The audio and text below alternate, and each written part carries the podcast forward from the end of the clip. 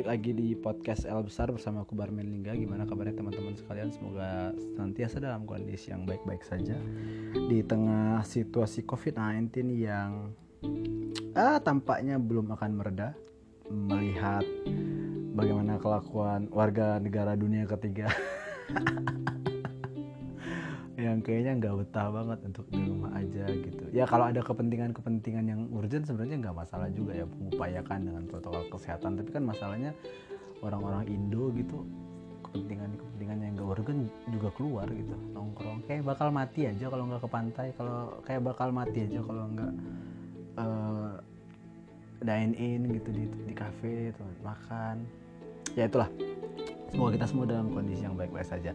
Hari ini aku ingin ngebahas satu tema yang uh, tiba-tiba kepikiran. Soal uh, dikotomi dualisme pemikiran yang di mana orang-orang Indonesia itu memang rata-rata suka banget gitu.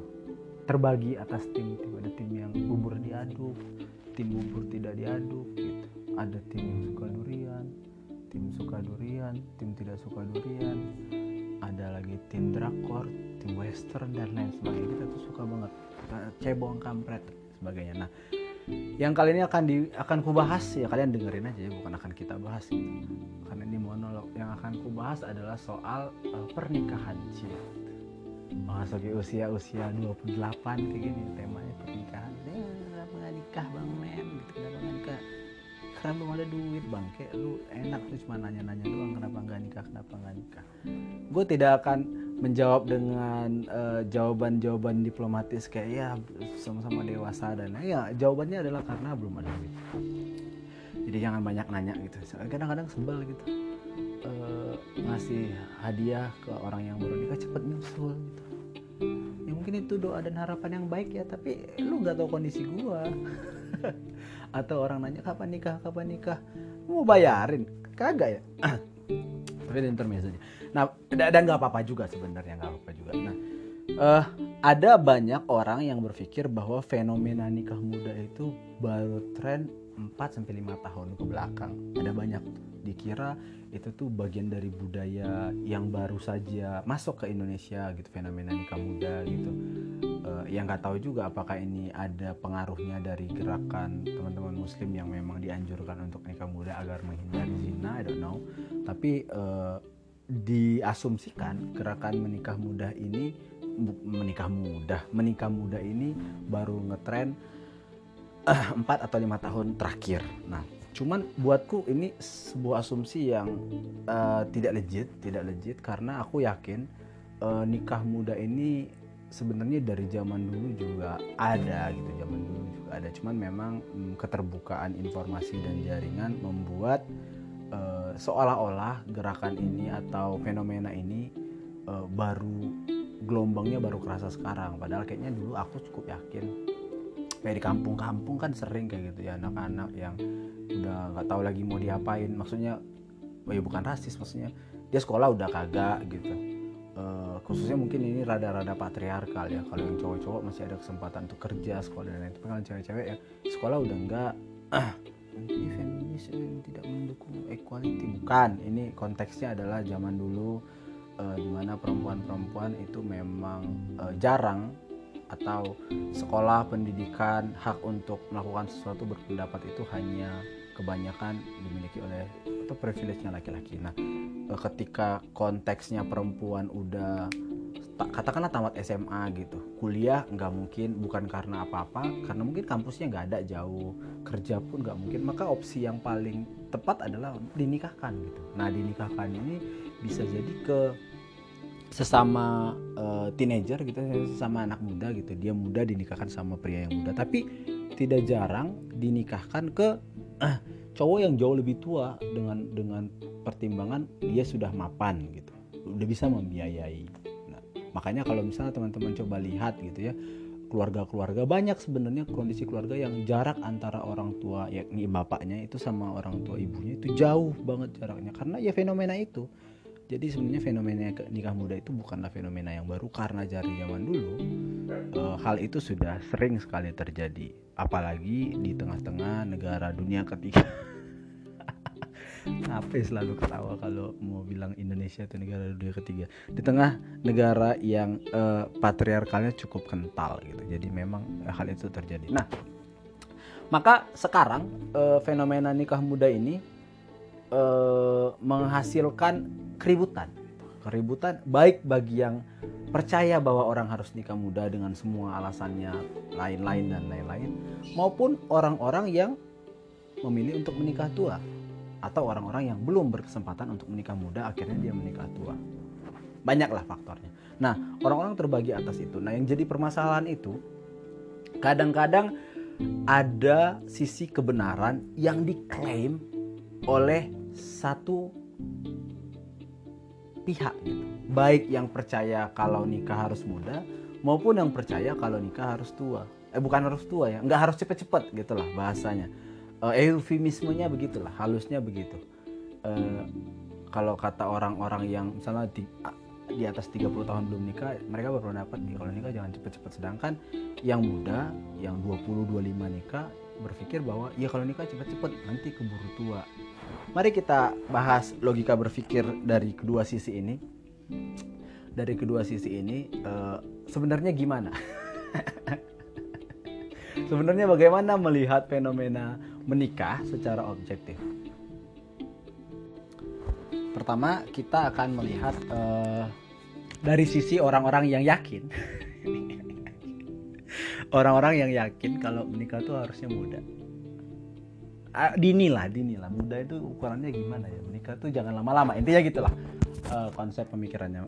Uh, biasanya mereka akan mulai dengan uh, ya banyak alasan. Pertama hmm, yang paling populer ya alasan yang paling populer tuh supaya uh, nanti ketika punya anak hmm, jarak antara Eh, perspektif anaknya dan dia itu nggak jauh banget gitu. Jadi gapnya nggak terlalu jauh sehingga tidak menciptakan kekolotan atau misunderstanding. Jadi orang tua nggak ngerti maksud anaknya nggak ngerti dunia anaknya. Kebanyakan gitu. Teman-teman gue lah ya eh, yang punya alasan demikian gitu.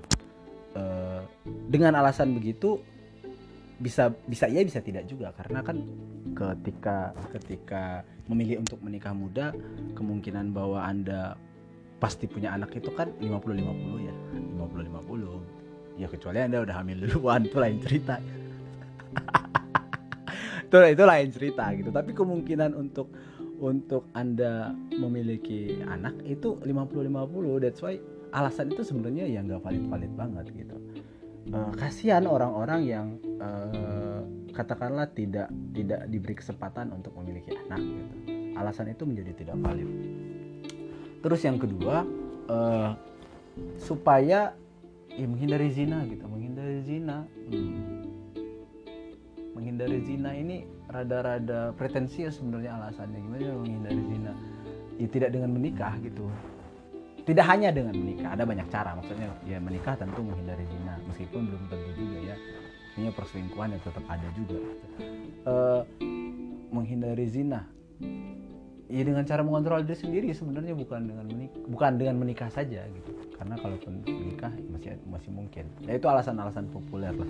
Tapi uh, kalau menurut analisa gua menurut analisaku lah ya biar tidak Jakarta sentris banget nih bang Barmet ya. Kalau menurut analisaku kebanyakan orang yang hari ini akhirnya memilih untuk menikah muda adalah bagian dari terseret gelombang gitu kalau ditanya apa motivasi dan dan uh, intensi mereka untuk menikah muda mungkin juga ya akan akan punya jawaban-jawaban populer kayak kalau ada sesuatu yang baik kalau sesuatu yang baik itu untuk apa ditunda-tunda dan lain sebagainya. Ya bagi, bagiku itu juga bagian dari terseret gelombang tren nikah muda itu awalnya mungkin itu movement yang ya nggak banyak orang melakukannya. And then ternyata udah eh teman-teman gue udah nikah semua. Akhirnya punya punya kecenderungan untuk wah kayaknya cuma gue doang yang nggak nikah nih. Akhirnya ya udah nikah muda juga. Mungkin mungkin. Apakah itu salah? Bagi gue tidak salah. Karena pertama itu uang uang lo. Terus itu pasangan pasangan lo. Dan yang akan menjalani bahtera rumah tangganya juga lu doang gitu ya lu berdua doang yang jadi masalah adalah ketika hal itu diklaim sebagai bentuk kebenaran bahwa harusnya orang semua orang harus melakukan hal yang sama kayak dia. Nah, tepat di situlah persoalannya sebenarnya. makanya ada orang-orang ngehe yang selalu bilang ya kok dia belum nikah? Kok dia belum nikah? Kenapa kok belum nikah? Keburu tua loh. Ya, ini tuh kan logika fallacy kerasa banget ya. Emangnya kalau menikah menunda ketuaan ya? Jadi kalau udah menikah jadi anda tidak tua kan itu tidak benar ya. Ya penuaan akan tetap terjadi anda menikah ataupun tidak menikah gitu. Kalau orang memilih menikah umur 40 atau umur 50 ya itu terserah dia juga gitu. So ketika ini diklaim sebagai bentuk kebenaran uh, nah di tepat di situlah kesalahannya. Meskipun uh, suatu hal yang perlu dikritisi dari gerakan nikah muda ini kan adalah kestabilan emosi kan?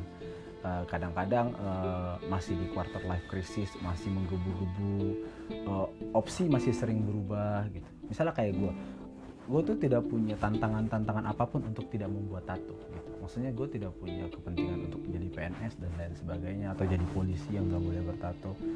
Uh, kalau orang tua gue ngelarang gue masih bisa lah gitu.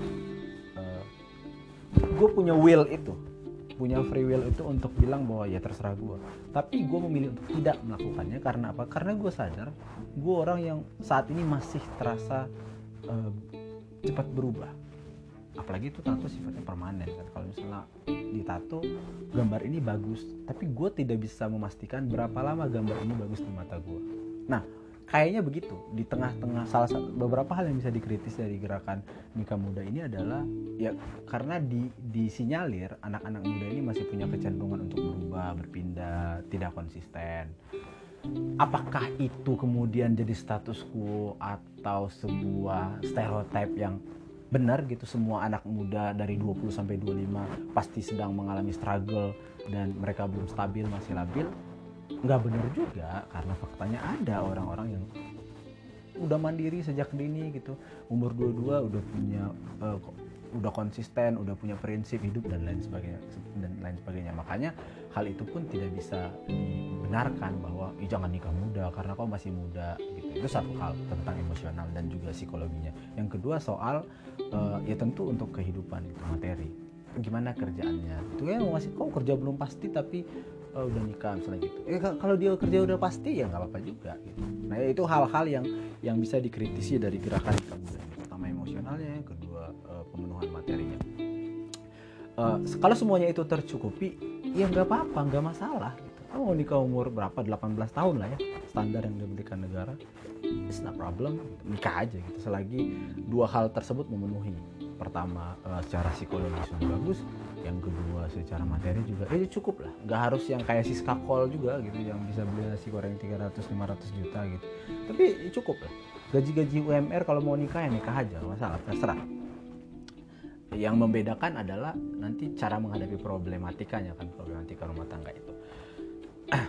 Dan itu tidak masalah. Yang jadi masalah kayak yang tadi gue bilang bahwa ketika hal itu diklaim sebagai bentuk kebenaran ngapain nikah telat-telat gitu. Mereka punya pretensi mereka punya intensi untuk meyakinkan bahwa pilihan kami tepat dan kau yang lama menikah itu kayak diketawain kayak bagian dari orang-orang yang inferior. Sedangkan mereka yang sanggup menikah cepat itu adalah orang-orang superior. Di situlah letak kesalahan. Dan eh jangan arogan gitu. Karena tidak semua orang punya kesempatan seperti anda. Pertama mungkin ada orang yang berkesempatan punya uh, materi katakan. Dia udah bisa menikah di usia 22 dengan semua kerja tapi kan enggak enggak enggak otomatis dia punya kemampuan untuk menaklukkan perempuan kan? Enggak enggak otomatis kan dia punya kemampuan itu. Jadi memang uh, jalan hidup atau proses setiap orang itu berbeda-beda. Sehingga kalau gue sendiri tidak masalah ketika lu mau menikah muda selagi eh, hal-hal uh, tadi terpenuhi kalaupun hal tadi tidak terpenuhi itu urusan lu itu terserah lu karena itu problem. Tidak ada urusannya sama hidup nah yang jadi masalah kayak tadi gue bilang bahwa ketika itu diklaim sebagai bentuk kebenaran tunggal orang harus nikah muda. Satu. Nah kemudian kalau dari sisi yang di seberangnya gitu ya orang-orang yang yakin bahwa jangan nikah cepat-cepat nikahlah di ketika kamu sudah dewasa. Lagi-lagi dewasa itu sama kayak muda tadi gitu. Dewasa itu sesuatu yang nilainya sangat subjektif gitu apa barometernya? Apa penggaris kita untuk bisa tahu bahwa seseorang itu dewasa atau enggak?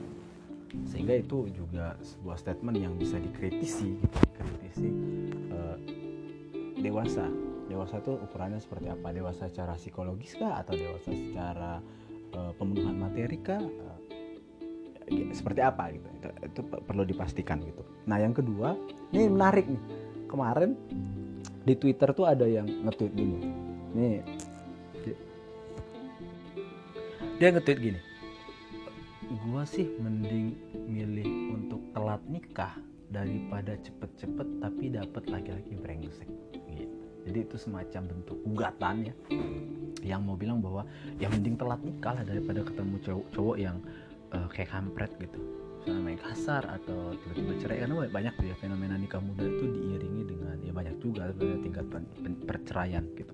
Nah, tapi statement mbak ini statement mbak ini yang di twitter ini pun masih sangat bisa untuk dikritisi gitu karena begini. Apa yang membuat bahwa anda telat menikah itu otomatis menemukan orang yang tepat dibanding orang yang cepat nikah nggak ada juga jaminannya sebenarnya ya kalau opsinya adalah nikah muda dapat cowok brengsek sama nikah lama dapat cowok baik-baik ya tentu itu tidak apple to apple untuk dibandingkan tapi begini kalau orang yang nikah muda mungkin untuk dapat orang yang tidak baik gitu ya hal serupa juga mungkin terjadi bagi orang-orang yang nikahnya telat. Jadi jadi sebenarnya tidak ada jaminan begitu anda bilang anda nikah telat daripada dapat yang cowok yang brengsek. Bisa jadi anda nikah telat dan dapat cowok yang brengsek. Bisa jadi gitu. Ya jadi sebenarnya setelah kita lihat ya dua sisi ini e, mereka itu menyuarakan e, kondisinya masing-masing aja gitu nggak tahu juga ya kenapa orang-orang yang nikah muda pengen banget bilang kalau mereka yang benar atau mungkin mereka merasa bahwa mereka salah. Lalu berusaha meyakinkan orang lain agar melakukan hal yang sama nggak tahu juga. Begitu pula yang nikah telat gitu yang nikah telat. Nggak ada telat sih sebenarnya yang nikah lama bukan telat. Ya nanti nggak ada emang telat gimana? Gitu. Begitu pula dengan orang-orang yang nikah lama gitu. Mengapa juga mereka harus uh, semacam punya intensi untuk meyakinkan orang lain kalau nikah jangan cepet-cepet? Kenapa? Kenapa atau karena mereka juga yakin bahwa sebenarnya mereka salah memilih? Atau mereka terjebak dalam kondisi yang di luar kendali mereka sehingga mereka meyakinkan orang lain agar melakukan hal yang sama? Gue selalu yakin ya di balik sebuah proklaim itu ada hal tersembunyi gitu. Selalu ada hal tersembunyi di balik uh, self proclaim tuh tuh tuh salah satu keyakinan gue kalau kata orang tuh listen what people don't say. gitu jadi di balik kata-kata tuh ada hal terselubung kalau kata tesisnya kak Nurani itu ada apa teorinya uh, lakan itu. Di balik alam bawah sadar tuh ada sesuatu gitu. jadi kenapa orang pengen banget punya intensi meyakinkan bahwa nikah harus cepet-cepet jangan lama-lama loh nanti ketua anak tuh yang tua bilang kenapa harus cepet-cepet? Nanti bla bla bla bla bla bla. Padahal sebenarnya nikah itu bukan soal cepet atau lamanya gitu nikah tuh soal ya seberapa kritis kita untuk tahu bahwa uh, sudah saatnya atau enggak gitu. Jadi ya kalau orang cepet nikah dan udah punya tingkat kekritisan itu oh kenapa enggak gitu. Orang juga lama kalau punya pertimbangan-pertimbangan lain punya kondisi-kondisi dan kesadaran lain ya kenapa enggak jadi apakah yang paling benar itu gitu. Nikah muda atau nikah tua. Nah, itu bukan suatu hal yang perlu diskusikan karena dua-duanya kalau diungkapkan dan uh, dengan sadar gitu dengan sadar kita semacam punya intensi untuk meyakinkan orang lain bahwa inilah yang benar tepat di situ sebenarnya uh, statement-statement atau kehidupan pernikahan atau ke ketidakmenikahanmu itu perlu dicurigai. Aku pikir begitu. Uh, ya itu aja kali ya. Jadi orang-orang yang udah menikah uh, congratulations selamat menjalani kehidupan. Hmm, semoga bisa konsisten uh, terus mengasihi bahkan seperti ketika awal mula pacaran orang-orang uh, yang sudah punya pacar dan belum menikah ya berjuang. Kayak orang-orang kayak gue nih orang berjuang nih harus berjuang menabung dan lain sebagainya. Gue tidak punya orang tua yang bisa membiayai gedung gue tidak punya orang tua yang punya warisan sehingga nggak apa-apa nikah nanti bapak yang bayarin. Kagak bisa kagak bisa. Uh, kalau ada yang punya orang tua begitu dan menikah ya nggak apa-apa juga. Orang-orang yang belum menikah karena belum punya pasangan ya mungkin perlu didoakan uh, terus diperluas diperluas circle pergaulannya supaya bisa supaya probabilitasnya makin gede. Kan kalau ketemu 100 orang dengan probabilitas eh, satu persen aja ya kemungkinan nyantol dekat satu orang itu kemungkinan nyantolnya satu orang gitu. semakin diperluas lagi circle-nya probabilitasnya semakin besar gitu. kali itu aja hmm, semoga kita semua sehat jangan pada berantem bye